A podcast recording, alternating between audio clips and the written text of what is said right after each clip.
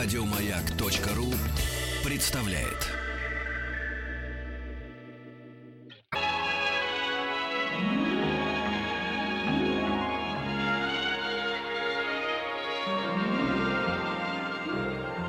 Уральские самоцветы.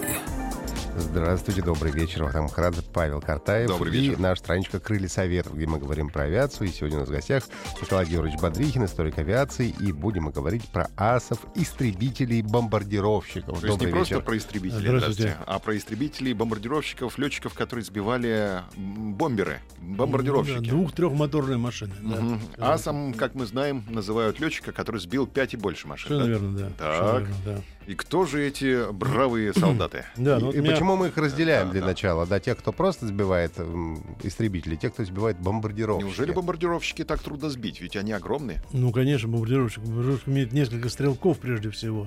Зачастую он вооружен спаренными пушками. Представляете себе, это могучая огневая мощь. И, в общем, недавно только мне вот довелось найти сравнительную стоимость истребителей бомбардировщика. И бомбардировщик — это главная ударная машина. Он наносит наземным частям максимальный урон.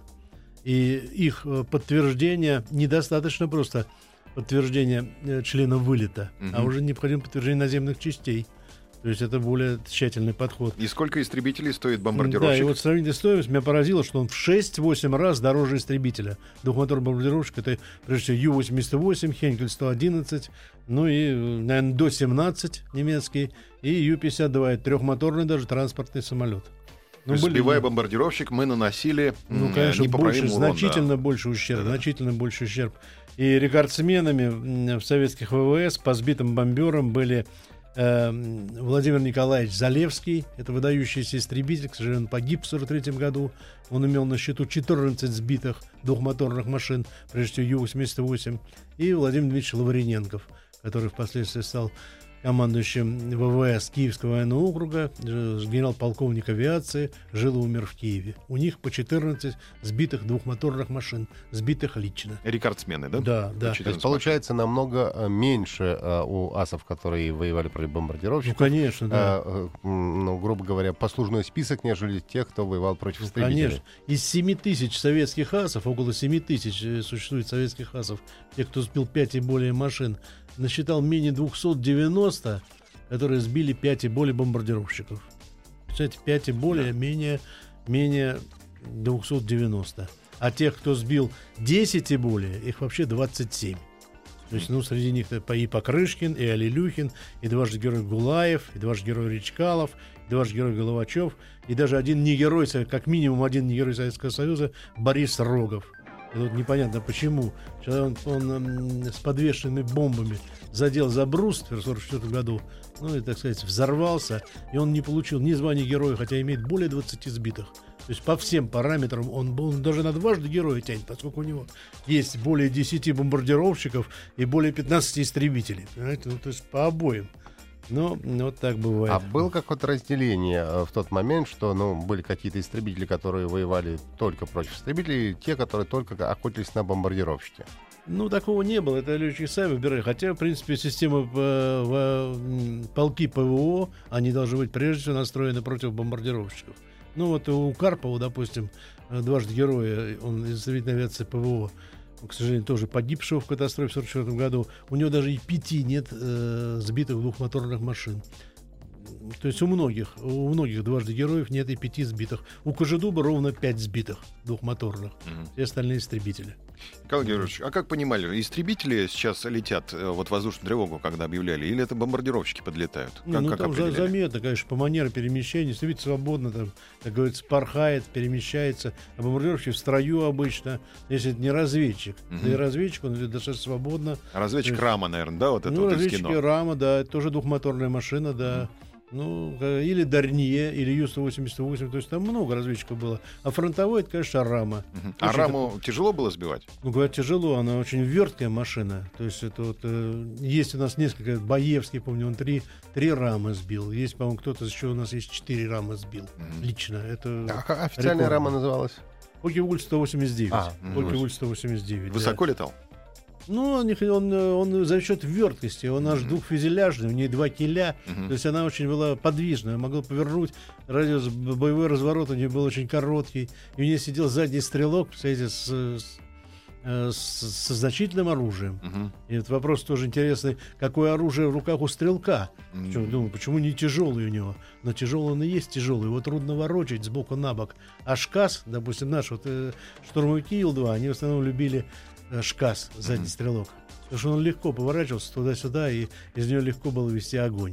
Mm-hmm. А все эти уже УБСы, там другие пулеметы, они, конечно, были тяжелые, их было трудно повернуть, а это, конечно, сами понимаете, перво... первооснова. Надо было Раму ставить в вираж, и он с своим задним стрелком бы себе киля отсек бы, наверняка бы. Надо было на это надеяться. Там были специалисты. Вот Лавриненков, он же попал в плен даже, Владимир Дмитриевич, он был, сбив Раму и столкнувшись с обломками, вроде как пишут, и он оказался, его истребитель поврежден, он выпрыгнул и попал в плен к немцам. Но сумел бежать через две недели. Mm-hmm. И они просто, это, это было известно, в печати проходило. Они знали, что он, он дважды герой. То есть, и командир, то есть Новиков его поддерживал весьма и весьма. Mm-hmm. Командир девятого гвардейского полка впоследствии. И вдруг он бежал, и они стали о нем всякие небылицы выдумывать, что да, я помню, мы с ним встречались в гостинице «Днепр» в Киеве. С Владимиром Ильичем уже он был такой, не ваш себя чувствовал. Он, я ему рассказал, как там пишут о нем американцы, что он, сбив Мессер, увидел, где Мессер сел, и что летчик выбежал за него, что он сел рядом, догнал его и застрелил. И Владимир Ильич так прошло, говорит, хорошо, хоть не съел. Да, вы рассказывали про побег из немецкого плена. Я вспомнил историю про летчика Девятаева, который... Хенкель же угнал. Хенкель угнал, да, да. Кто там взлетает, как ворона? Да, да, да. Не было сил у него поднять, даже на себя двинуть штурвал. Он попросил ребят, они ему помогли взлететь. То есть это, конечно, героический, конечно, поступок. Это такая самая серьезная машина. Хенкель был построен, по-моему, семь тысяч восемьсот. И у нас из всех наших асов лучший по хенкелям это шесть сбитых хенкелей. Mm-hmm. Это, а по Ю-восемьдесят, по Ю-восемьдесят восемь это Афанасьев, Герой Советского Союза. У него двенадцать сбитых Ю-восемьдесят восемь. Потому что Ю-восемьдесят восемь, как, с моей точки зрения, его было можно сбить, поскольку в ноль четвертей он не мог отстрелиться от самолета, который строго по оси самолета его атаковал сзади. Строго в хвост. Да, да, у него были кабины выдвинуты вперед, фюзеляж имел некоторые выпуклости, mm-hmm. и он не мог строго в ось стрелять себе назад. Mm-hmm. А у Хенкеля кабины были подняты высоко, и он, конечно... имел такую возможность. И как вот мне рассказал Федор Федорович Архипенко, говорит, одно дело вертеться с истребителями, и оно ему, говорит, мы даже сходились и видим, что ни, никто ничего, и даже крылышками другого покачаем и разойдемся. А другое дело, как его слова, это строится бомберу хвост. Тут можно очень запросто пулю в лоб получить. Угу. Это действительно так, потому что они зачастую скрывали, иначе количество наличия стрелков, потому что Хенкель мог там более десяти стрелков иметь. Этот Ворожейкин в одной из своих книг описывает, как он атаковал, э, по-моему, Хенкель или Ю-пятьдесят два. И они ему махают руками, мы дискутируем на посадку, все. И вдруг в него неожиданно подняты насып пулеметов вверх из иллюминаторов. И вдруг в него несколько пулеметов начинают стрелять. Ну, он тут же, он, ну, реакция, конечно, у него была профессиональная. Провалил машину, ушел от огня, и потом эту машину сбил. Mm-hmm. Ну, вот такой вот момент. То есть там, а у Хенкеля у него две просторные кабины. Внутренних бомболюков у него не было, только на внешней подвеске бомбы. Он же проектировался как пассажирский самолет. Представляете, это как удобно. В просторных кабинах, частично бронированных, они ложились в закрытое броней пространство на дне. И это очень, конечно, Хенкель был гениальной машиной. А да. Куда надо стрелять бомбардировщику, чтобы наверняка? В моторы? Ну, как? Ну тут по, по бакам, в двигатель. Баки тоже они по центроплану. Ну и, конечно, по летчику. Угу. По рулям. Ну, ну, по летчику, ну, мне по рулям, кажется, это невозможно. Поп- ну, сложно очень попасть. Ну, ну, да, да, да, да, да. Ну, прежде всего, по двигателю и по летчику. Это вот любимые, конечно, точки. У них уже истребитель, он владеет системой, даже не знаю, как ее назвать, системой имитации своим собственным телом в воздухе. Это положение тела, он знает, он даже не смотрит прицел зачастую. Прицел смотрят, так сказать, начинающие летчики. А уже такой истребитель высокого класса, он прицел не смотрит. Он уже чувствует, когда он куда в оси, да, mm-hmm. и куда, и куда ля, лягут снаряды. Уже и упреждение чувствует. То есть это, конечно... Они вот в большинстве своем, и Кожедуб, вот я с ним разговаривал, и м, Покрышкин, и Архипенко, они были прекрасные стрелки из личного оружия. Mm-hmm. То есть, то есть они из, из личного оружия блестяще стреляли. И в воздухе вот это тоже как было как продолжение. То есть это такой момент малоисследованный. Да, кстати. Вы сказали, провалил самолет. Он просто ручку от себя отдал, ну, или конечно, выключил да, мотор как-то? Себя, а, да, ручка от себя, да. И, и, и руды назад, и он потерял скорость и, конечно, провалился. Провалился, да. да. Как это, обычно они вводили в заблуждение. Очередь слышит сзади, тут же это делает. Угу. Ну, тут ушел вниз, значит, сбит. Угу. И рапортует. То есть я так понимаю, что многие немцы, большинство немцев, так и наши многие тоже рапортовали, что сбит, на самом деле он сбит не был. Но вот по бомбардировщику доложить просто, что он сбит, вот опираясь на, это, на эти факты, это было нельзя. Необходимо было получить подтверждение наземных войск, и посылали поисковые команды. Это был такой у нас летчик, Герой Союза, Петр Андреевич Гнедо, выдающийся летчик, вот один из тех, кто имеет за десять побед над бомберами, а всего у него, по-моему, двадцать девять побед личных.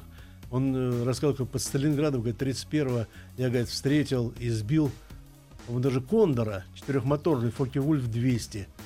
Ну и, и подумал, сейчас доложу, пошлю поисковую команду в новогоднюю ночь, вот ребята будут меня крыть. И даже не стал докладывать. Угу. Ва, вот лётное братство, да. да. А, а скорости какие у бомбардировщиков? Ну, приличные скорости. триста четыреста? СБ, ну, да, четыреста и выше, четыреста и выше. За пятьсот. Uh-huh. За пятьсот восемьдесят восемь была очень совершенная машина. Двухмоторный, пикирующий. Uh-huh. То есть он с высокой скоростью, с высоким потолком. И модернизируемый Ю сто восемьдесят восемь.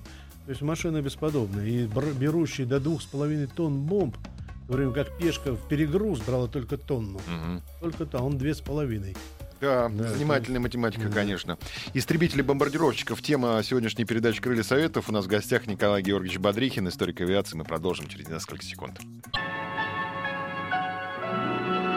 Уральские самоцветы. Добрый вечер, здравствуйте, Вахтанг Махарадзе, Павел Картаев и Николай Георгиевич Бодрихин, историк авиации. Сегодня в «Крыльях Советов» мы говорим про асов истребителей-бомбардировщиков, то есть тех истребителей, которые э, э, сбивали бомбардировщики во время Второй мировой войны. Это как-то оплачивалось отдельно? Да, конечно, стоимость истребителя была тысяча рублей, пикировщика Ю восемьдесят семь, очень вредная, очень полезная для немцев машина была. Лаптежник. Лаптежник знаменитый, он шел полторы тысячи, да, угу. И все остальные, все остальные двухмоторные, трехмоторные и четырехмоторные, это две тысячи рублей. Это есть, громадные деньги. Ну, большие деньги. Ну, как Кожедуб, как, как Вероника Николаевна жалуется, что Иван Никитич все эти деньги в Москву, приехав на неделю, все их спустил. Она всю жизнь это помнил. Там со своими знакомыми в Москве после победы уже, да. Да, и, конечно, с моей точки зрения, не совсем было корректно заявлено в документах ВВС. То есть звание героя присваивалось за десять сбитых бомбардировщиков, а у нас, заметьте, всего двадцать семь. Из семь тысяч асов имеют более десяти машин, десять и более. Да. Или пятнадцать истребителей, ну, хотя бы надо сделать. Или было, до этого было пять сбитых бомбардировщиков. Но более правильно было бы, конечно, три сбитых бомбардировщика двухмоторных и пятнадцать истребителей.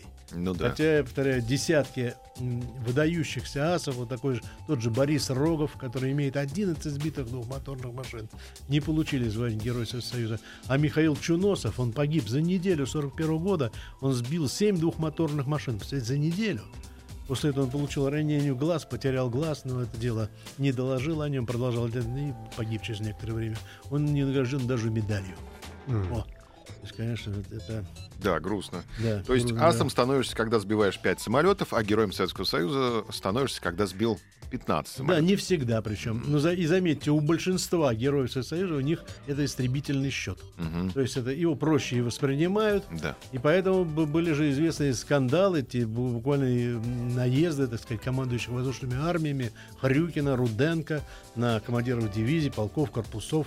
Вы уже весь немецкий истребительный флот давно истребили, а где, почему же бомбардировщики-то летают над войсками, почему их бомбят? Uh-huh. И вот они с этим боролись, но, тем не менее, картина осталась такой, что осталась. Даже я повторяю, что половина дважды героев Советского Союза истребителей не имеют пяти сбитых бомбардировщиков. Почти половина. Вот так. А это с чем связано? С тем, что они меньше попадались или просто физически они их не могли избить? Ну, это трудно сказать. Это трудно сказать. Вот, например, у Покрышкина меня всегда удивляло, например, Марья Кузьминична, я с ним не был знаком, но Марья Кузьминична, вдове его, с ней говорили, нет ни одного Хенкеля.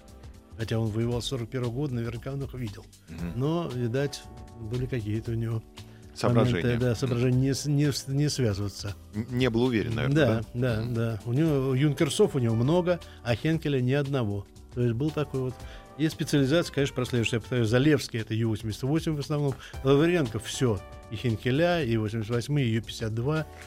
Ну, такие... То есть приоритет, конечно, по типам он присутствует. присутствует. А вот идет строй бомбардировщиков. В строю сколько машин? Ну, это зависит. Это может, может и звено идти четыре штуки, а может идти и полк, и несколько полков, и дивизия. То есть это... То есть, может, прям небо да, черным да, да, быть от бомбардировщиков. Наш вот Кенигсберг, это массированный налет, там несколько сот самолетов участвовало. И когда э, кому из ваших героев, по-моему, Молодчеву mm. или Тарану пробило бомбой крыло. Представляете, он летел на Б двадцать пять на американском, ему бомба попала между фюзеляжем и двигателем, пробила там метровую дыру. Сверху, в смысле, упала? Да, да, сверху, а. сверху самолета. Просто не взорвалась, пробила дыру и улетела вниз. Вот и он это, аккуратно пилотируя, не разрушил самолет и посадил его. Это, конечно, тоже достойно, весьма достойно с такой высоты. Ничего себе. Да. А к вопросу, куда стрелять по бомбардировщикам? Вот внешняя подвеска, если по бомбам пострелять, они нет, взорвутся? Они, они же не взорвутся. Нет, не будут взорваться. Нет, нет, нет. Ну, да, тут, скорее всего, баки, баки, но опять надо, как, как баки защищены, они были протектированные баки, mm. то есть тут же дырочка затягивалась и не, не позволяла. Во-первых, как ваш взорвется, это тоже не факт, как взорвется ваш снаряд, если он взорвется как положено, только пробив оболочку, и тут же, ну, тут же это какая-то сотая доля секунды, но ну, это тоже не срабатывало. Конечно, по летчику в основном, и по моторам, по летчику и по моторам основные такие точки прицельные. А у летчика бронеспинка, да, была? Бронеспинка, да. Бронеспинка, да. Ну, сбоку, сбоку. Ну и бронеспинку пробивать надо, конечно, если за короткой дистанции, за сто метров он пробьет спинку. Угу. Спинка там обычная, ну, пятнадцать миллиметров, это, в общем-то, для авиационных пушек это... не защита. Угу. Да. В лобовую не ходили, да, они? Не, ну в лобовую, конечно, это очень большая скорость сближения, и маловероятно, хотя некоторые заявляют, и возможно, конечно, такой вариант, но это как исключение. То есть прицелиться времени нет, и сманеврировать, тем более, и авторы прицелятся. Угу. Обычно с высоты он падает, видит, и, и стреляет по летчику. Да. Угу. А были какие-то, не знаю, может быть, специальные тактики на сбивание какого-то конкретного бомбардировщика, что вот, не знаю, там на Юнкерс нужно там вдвоем или втроем ходить там, а этот ну, только в пятером сбивается. Ну, я, я предположил, это мое предположение, я не разговаривал, к сожалению, ни с Афанасьевым, ни с Баевским, то, что вот у него, да они, наверное, это забыли, то, что он вот строго по своей оси, он не мог прицелиться назад. Знаете, то есть а летчик очень четко чувствует ракурс, если он даже его и не видит. Знаете, если он в ноль четвертей, как это называется, истребитель ноль четвертей, зашел ему по оси и преследует его, подойдя до, до, до двухсот метров, делает, дает точную очередь. То есть это... А не может бомбардировщик учить момент вверх? Или... Не, ну он может он не видеть, понимаете? А-а-а. Или по кабине сверху. По кабине сверху это, ну, это любимый спорт Владу Хартмана и вообще охотников. По кабине сверху и ушел вниз. Из облаков вывалился, да, да, наверняка не использовали. С большой высоты там скорость э, пикирования достиг там скорости восемьсот километров в час. Ну, это да. Я, насколько вот да. помню, опять же, по всем их воспоминаниях, то это вообще э, любил и Хартман, и вообще немецкие асы любили вот эту технику бум-зума, поскольку им позволяли все-таки самолеты, они были более, ну, как бы скоростные, и высотность была э, большая. То есть наши меньше все-таки ну, это использовали. Не как... сильно наши, я думаю, считаю, что тоже наши были... имели в этом отношении отставание, но не, не сильное отставание. И, во-вторых, мы же имели господство в воздухе. Это не господство в воздухе, это просто как бы последний писк. Они уже не, не могли претендовать на что-то в воздухе и поработать по наземным войскам, поэтому хоть как-то нанести укол и как-то укусить. Вот это вот охота. Угу. Вот вы, Николай Георгиевич, сказали, что разогнать самолет до восьмисот километров в час, свалившийся на бомбардировщик сверху, а у истребителя того времени были какие-то гидроусилители? Или летчик боролся реально с машиной на восьмистах километров в час? Не, ну реально боролся. Уже в конце войны были какие-то... Это уже же не прицелиться, да? Уже, уже ставились, но первые-первые они были не очень, не очень удачные. И вообще была масса проблем. На первых машинах всегда эти проблемы. Угу. Как Ковачевич мне рассказывал, как он... Первый раз приземлился на лавочке, еще ла, ла пятый просто. Mm-hmm. И вылезая, костерю, отжимались кнопки, нажимаю кнопку, она назад. Приходилось кнопку нажимать и втыкать туда отвертку. Знаете, начала, натекла куча гидрашки в кабину. Я вылезаю, костерю, там все лады, смотрю, ко мне двое боком-боком в регланах. Я писался, узнал один Новиков, а второй оказался Лавочкин. Что, что вы там говорите? Mm-hmm. И записали, так сказать, ну все нормально. Вот Ковачевич, он уже был героем в то время. Mm-hmm. То есть так вот... рассказал такой вот момент. Да, то есть шанса довернуть у летчика нет, если он вываливается из облаков на восьмистах километрах в час, да, на бомбардировщик. В принципе, там, ну, плюс-минус чуть-чуть, там, миллиметров прицел можно, да, поправить. Но ну, так, конечно, чтобы... он, да, но самолетом, там... он, он очень хорошо чувствует, он поправляет, да, я mm. считаю, что у них эта э, способность была, уникальная способность. Еще главное вовремя выйти из пикирования, конечно, да, потому да, что, да, когда да, на такой да, скорости да, берешь а на себя, она проваливается. Стегнеев, он, например, да. всю жизнь не знал, кто его сбил э, первый раз. Mm-hmm. Петр Алексеевич дважды герой. Он считал, что то ли, то ли зенит какая чудная попала, то ли наши яки. А на самом деле, вот ребят сейчас нашли, что там проходили мессера, и сверху один из них свалился, а он его даже и не увидел. Вот. Да, Николай Бодрихин, да. историк авиации, у нас в гостях, истребители бомбардировщиков. Продолжим сразу после новостей. Уральские самоцветы. Добрый вечер, здравствуйте. Вахтанг Махарадзе, Павел Картаев и Николай Георгиевич Бодрихин, историк авиации. Сегодня мы говорим про асов, которые истребляли бомбардировщики во время Второй мировой войны. Поговорим о типах и особенностях этих бомбардировщиков. Может быть, нам удастся как-то классифицировать, да, против кого мы воевали, какие машины мы сбивали. Ну да, но мне кажется, самый, самый, конечно, самый совершенный у немцев тип бомбардировщика у немцев это Ю восемьдесят восемь. Я повторяю, что это был пикирующий бомбардировщик с высокой скоростью. По-моему, даже свыше шестисот километров в конце войны отдельной модификации. С большой бомбовой нагрузкой. То есть превосходный самолет, конечно. Типа нашего Петлякова, да, такой? Ну, Петляков гораздо слабее, с моей точки зрения. Гораздо слабее, да. Потом это Хенкель сто одиннадцать. Причем Ю восемьдесят восемь было выпущено более десяти тысяч штук. Самый массовый бомбардировщик. Самый массовый бомбардировщик немцев, да. Хенкель сто одиннадцать было выпущено, по-моему, семь тысяч восемьсот. Mm-hmm. Но он, это я повторяю, с просторной кабины. Это свобода для стрелков. Сколько хочешь стрелков. Там, я повторяю, что можно посадить отделение. Mm-hmm. Чуть ли не взвод. То, То есть переоборудованный это... пассажирский самолет. Да, да, да. Это колоссальная огневая мощь, конечно. И он тоже мощную бомбовую нагрузку брал на внешних бомбовых подвесках. Дорния до семнадцать. Это большая машина, тоже скоростная весьма. Но она широко... Ее сложно, она технологически была сложной. И ее большого... Выпуска они не наладили. Выпустили, по-моему, тоже до тысячи штук. Это французский, до семнадцати, да? До семнадцати, да. Дорния французский? Нет, Дорния это немец. Немец, а, немец, да? Дорния, а, да, немец. да, да, да. Ю пятьдесят два, знаменитый трехмоторный транспортный mm-hmm. самолет, да, который еще со времен Испании, первый, первый Ю пятьдесят два наши летчики сбили еще в Испании в тридцать седьмом году. Mm-hmm. Да, но он тоже... не сильно защищен, да, у него. Ну как, он тоже сколько хотите, сколько хотите сажать туда стрелков. Mm-hmm. Иллюминаторы есть, и, mm-hmm. пожалуйста, в каждый иллюминатор хоть по два. Хоть по два. И были еще у него и э, пилоны для стрелков, вращающиеся турели. Mm-hmm. То есть он был имел. Но он маленькая скорость, конечно. Это, конечно, его минус, да. Mm-hmm. Месс сто десять, ну это двухмоторный истребитель, штурмовик. Mm-hmm. То есть это тоже очень мощная машина. Фокке-Вульф сто восемьдесят девять, о котором мы уже Рама. говорили, это знаменитая Рама, да. Mm. Старшина фронта, как его ребят наши называли на а фронте. Почему Рама, да? Кстати, ее обозвали? Ну, потому что он как, он, как, как, как крестик. А. Два, два фюзеляжа, да, и задние, заднее оперение и крылья. То есть это, в общем-то, понятно. Внешне так смотрелось. Очень неприятная, повторяю, машина. И несколько только у нас есть летчики, которые по несколько Рам имеют. Среди них вот Георгий Артурович Боевский, выдающий такой истребитель. У него... У него, по-моему, восемь, у него семнадцать побед. Он начал воевать в сорок третьем году. Угу. Неприятно, потому что вертлявые, да? Очень, конечно, очень маневренные, угу. очень маневренные, да. И вот у него все типы. У него и Хенкеля, и Ю восемьдесят восемь, и Ю пятьдесят два, и сто десять, и сто двадцать девять. Ну, это фантастический, фантастический, конечно, летчик. Угу. Причем он, интересно, он попал, он, его отец был э, чуть ли наш резидент в Германии. Представляете, разведчик до войны. Да, и вот Георгий Артурович там воспитывался, а потом он переехал в Швецию, где Калантай лично устраивал его в школу. О, и потом Георгий Артурович, закончив десятый класс, оставил родителям записку, что извините, понял, что будет, будет разборки, ухожу на, ухожу на войну. Война началась, он окончил аэроклуб, и его, так сказать, направили в это училище. И он оставил записку, потом отец к нему приехал, и, так сказать, ну, все нормально, вернулся он героем Советского Союза, то есть выдающимся летчиком. Mm-hmm. То есть yes. это, в принципе, получалось, что э, если, ну, такие, ну, маленькие цифры по сбиванию бомбардировщиков, получалось, что, не знаю, там, можно было полгода летать и не сбить ни одного там. Ну, и... почему? Всю, всю войну можно было, масса, масса, масса героев Советского Союза, которых ни одного нет двухмоторного.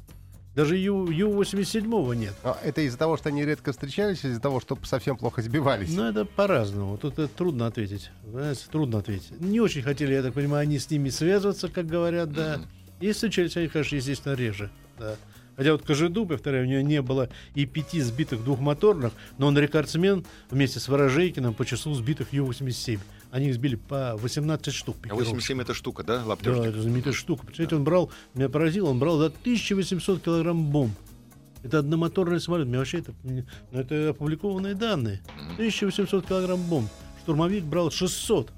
восемьсот в перегруз, Ил-два. Mm-hmm. Пи-два брал в перегруз тысячу килограмм, это тысяча восемьсот, это удивительно. Три раза. Да, mm-hmm. вот так вот, вот такие машины. И он и имел возможность, он же пикировщик, у него mm-hmm. сделана автоматика, чтобы мгновенно выйти в пикирование разными вариантами. А он не с переворота уходил в пикирование? И с переворота, и так, то есть это, и он мог забросить бомбу в круг трехметровый. Это Рюдель об этом пишет, известные его мемуары, mm-hmm. этот самый награжденный немец Макс Урлих Рюдель. Нет, что он в трехметровый круг мог бросить, в общем-то, ну, попасть, попасть да, в трехметровый круг. Штурмовик, mm-hmm. да не, я не Нет. думаю, штурмовик не мог попасть, я могу сказать, и в двадцатиметровый круг. Он только с пологового пикирования, кстати, у штурмовика уже не более тридцати градусов он не мог пикировать. Mm-hmm. Не мог пикировать более тридцати градусов к горизонту. Потому что начала встряска, и, в общем-то, вот так вот, да. И он и в двадцатиметровый круг не мог попасть. А этот трехметровый, вот разница прицеливания. Mm-hmm. То есть он мог работать только штурмовик, я имею в виду, по аэродромам, по дорогам, ну, по, по, по площадям. Ну и, конечно, психологически это было большое воздействие на войска противника. Гудят на тебя и стреляют еще самолеты. А реального, конечно, ну вот психологическое прежде всего воздействие. Там же еще и рихоновые трубы эти стояли. Ну у... это Ю восемьдесят семь, они эти да. бочки ставили, да, да. вроде, да, это они... Ну, это что говоря, такое? Да. От набегающего потока начинался вот этот вой знаменитый, да, который свист, показывается вой, во, да, во всех такой, кинохрониках. Да. Жуткий, да? да? Они даже вот у Вадима Задорожного музея выставлены, там выставлен Мессер, и эти бочки того времени, найденные на аэродромах немецких, они там выставлены несколько бочек.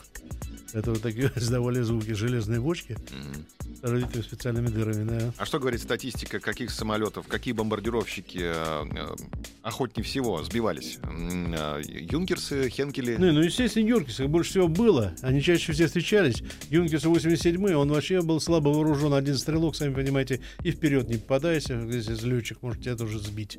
Ну, то есть они к концу войны уже там их... Ну, и всех к концу войны в сорок пятом остались единицы. Mm-hmm. Да, поэтому... Хенкеля тоже были выбиты. Дорнии было не так много. И Хеншель, он только появился в сорок четвёртом, но тоже не успели развернуть его как следует производство. Их было произведено менее тысячи штук. И тоже на, на вооружение Румынии он поступил.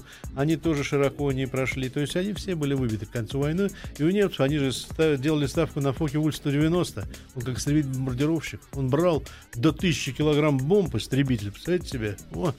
Да, и имел скорость шестьсот километров от А сто пятьдесят два до семисот. Длинноносый Фоккер в конце войны. То есть это очень серьезные машины. Конечно, немцы великие инженеры. А у итальянцев или у французов были какие-то бомбардировщики, которые воевали на стороне? Да, немцев? Конечно, были двухмоторные, но я, к сожалению, сейчас не назову марок. Истребители, это известно, Девуатина, все, все типы их истребителей, бомбардировщиков, все воевали против нас, все. И итальянские, и польские, и румынские. И даже финны что-то там переделывали из поставки, даже из наших Тэ Бэ три mm. и, и тоже их пускали. А да. у Польши что за бомбардировщик был? Ну, Пэ Зэ Эл тридцать семь «Лось», так называемый. У них было три Пэ Зэ Эла, которые против нас воевали в количестве там, ну, не так много, по-моему, до ста штук каждого. Но Пэ Зэ Эл двадцать четыре, Пэ Зэ Эл двадцать шесть и вот Пэ Зэ Эл тридцать семь «Лось». А кто да. больше, получается, ну, трудно очень было сбивать бомбардировщики. Кто в основном сбивал? А, с земли их сбивали зенитки или все-таки сбивали их истребители? Не, ну я считаю, что в воздушном бою, конечно, больше. Как принято в авиационной статистике, считается, что четверть только сбита зенитчиками, четверть. Одна десятая уничтожена на земле, остальные в воздушных боях. То есть вот такая общая статистика. А на каких эшелонах работали бомбардировщики? Ну, это совершенно тоже Ю восемьдесят семь могли, как и штурмовики, на миним... с минимальных высот пытаться там. Хотя он пикировщик, он, в общем-то, наверное, он с километра с двух работал, да. А эти, естественно, они пытались, чтобы быть незамеченным, уйти повыше. У нас же, знаете, что немцы вывели, допустим, на Саратовский завод, вообще вывели из строя. Он несколько месяцев не давал процветить крупнейший авиационный завод страны. У нас об этом не, широко не принято говорить, но это, по-моему, это сорок третий год. И он был увиден, основные нанесли удар и по... Э, по электростанции, по основному сборочному цеху, и он просто вообще не производил самолетов. Но Сталин принял все меры, всем там показал кулак и сказал, что ребята быстро восстановлены, и он был быстро даже восстановлен, но тем не менее ущерб был колоссальный. Uh-huh. Немецкие бомбардировщики, вот это, но они были наведены местными диверсантами, которые ракетами разноцветными указали четко немцам, куда бросать бомбы. То есть они нанесли прицельный удар. Да. То, что им не удалось в Москве, хотя они там бомбили завод «Динамо», на который сбросили порядка семьсот бомб, но не смогли его вывести из строя. И потом вот росчерком пера его, сами знаете, не так лет десять назад, сейчас там «Румер» приглашает нас на завод «Динамо». Ничего себе, вот это да. да. Недалеко буквально, да, от нас ведь? Здесь рядом, конечно. Да, да получается. Да. А есть какие-то особенности в морской бомбардировочной авиации? Вот бомбардировщик, который несет торпеды, ну, он конечно, работает да. на минимальной высоте же, ну, да? Ну, конечно, там же топ-мачтовое бомбометание, это как камешек мы кидаем да. по плоской поверхности, который несколько раз отражается, так и бомба. Когда с маленькой высоты сброшена, например, там двести-триста метров, она также отскакивает меньше-меньше, потом тонет. А если на борту борт корабля, сами понимаете... То есть это топ-мачтовик, ну, конечно, самые смертники. У них, потому что ог- мощный очень зенитный огонь с этих кораблей, там, э- рейсер имел там, до сорок зениток. Mm-hmm. То есть это, это, это, это, это, конечно, смертники. Были камикадзе, там, настоящие. Да, да, были там выдающиеся, как Нельсон Степанян, дважды герой, но он так и погиб в сорок четвёртом. То есть это, конечно, это очень, это очень тяжелая работа. И, как правило, заявлено больше, чем на самом деле достигнуто. Mm-hmm. То есть вот по последним данным опубликовано несколько трудов у нас. То есть э, заявлено у нас где-то втрое больше кораблей потопленными, mm-hmm. чем было на самом деле. То есть данные уже есть. Корабли это не такие маленькие, как а самолеты. Была специализация тоже, вопрос. Воевать на море, это был как бы отдельно, какую тренировку было иметь? Или mm. летчики как, куда пошли, туда пошли? Не, ну почему? Это у них специальное Ейское и Севастопольское военно-морские училища. То есть там отдельное, отдельное обучение. Ну, не знаю, насколько оно ну, эффектно ну, было. Условно, да. Воевать против кораблей над морем, мне кажется, все-таки есть разница, чем воевать на суше. Ну, там. Конечно, их учили, да, учили, но я думаю, что специфика была обучение. Но, тем не менее, там выдающиеся летчики, конечно, морские, это, безусловно, и Борис Сафонов, всем известный, кстати, собирается чуть ли не в этом году найти, где упал, и уже нашли, вроде, нашли обломки его истребителя, «Томагавка», на, на дне Баренцевого моря, и собираются его поднять.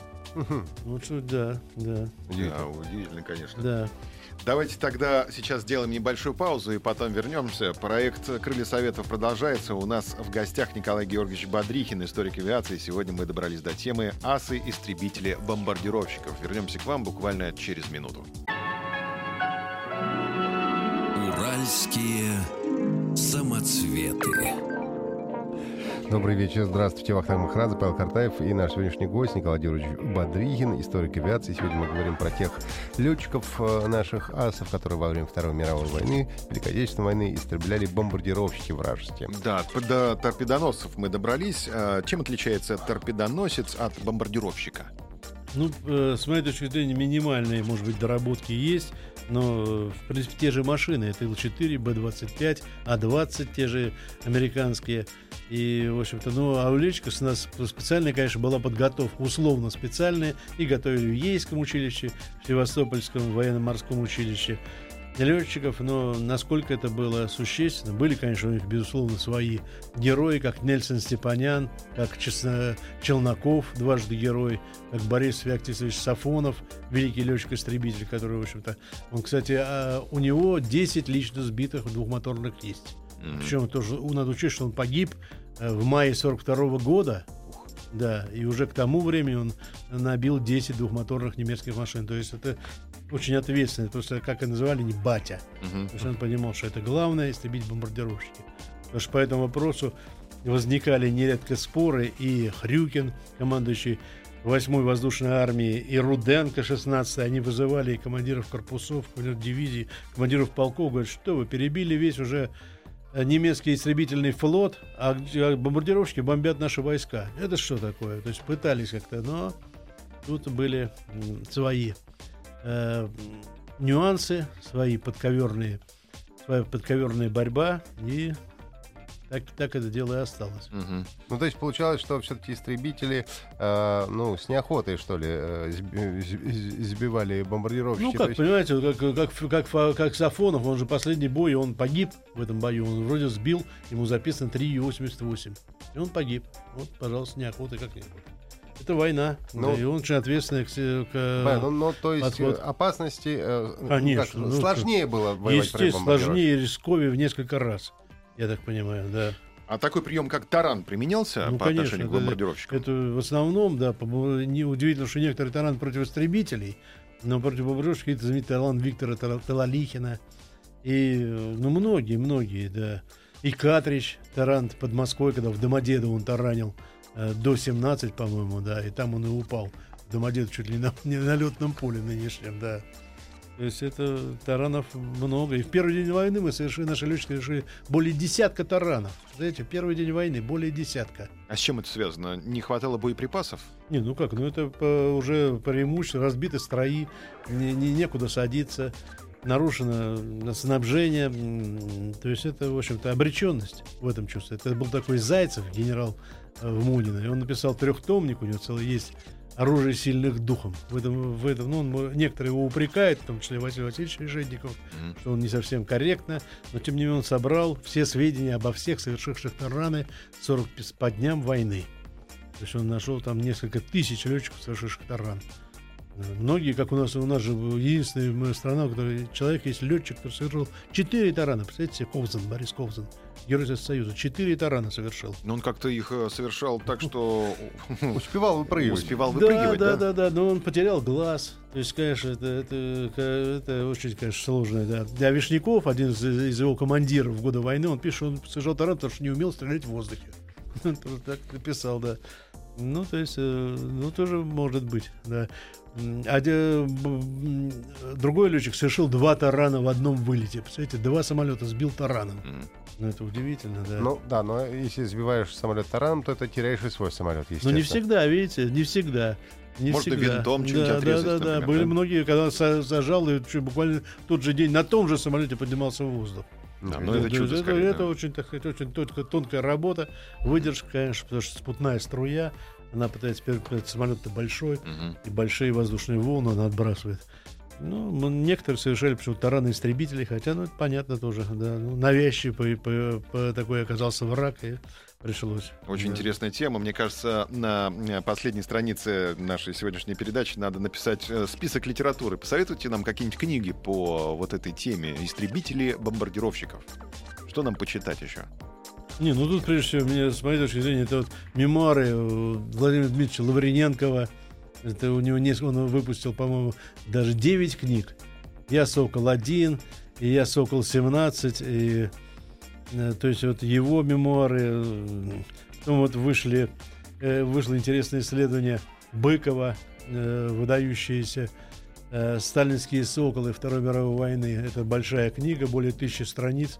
Там э, он собрал сведения, ну, правда, не совсем порой корректно, но обо всех летчиках, одержавших пять и более побед в воздухе. Ну, Аббасов, да, фактически. Да, mm-hmm. да, Значит, Лавриненков да. и вот второй, что вы сказали? Быков. Быков. Быков. Ага, Михаил понял. Быков, да, да. Вот отлично. Вот удивительно, что государство не, не, не проводит, на, на государственном уровне не проводит таких исследований. Хотя, мне казалось бы, это как страна-победитель, это было бы эффектно, да, действительно. Да. Это едини, да. единичные, так сказать... Все впереди. Спасибо да. большое. У нас Николай Георгиевич Бодрихин в гостях, историк авиации. Говорили мы на тему истребителей-бомбардировщиков. Спасибо, Спасибо большое. Доброго. До свидания. Спасибо. Уральские самоцветы. Еще больше подкастов на радиомаяк точка ру.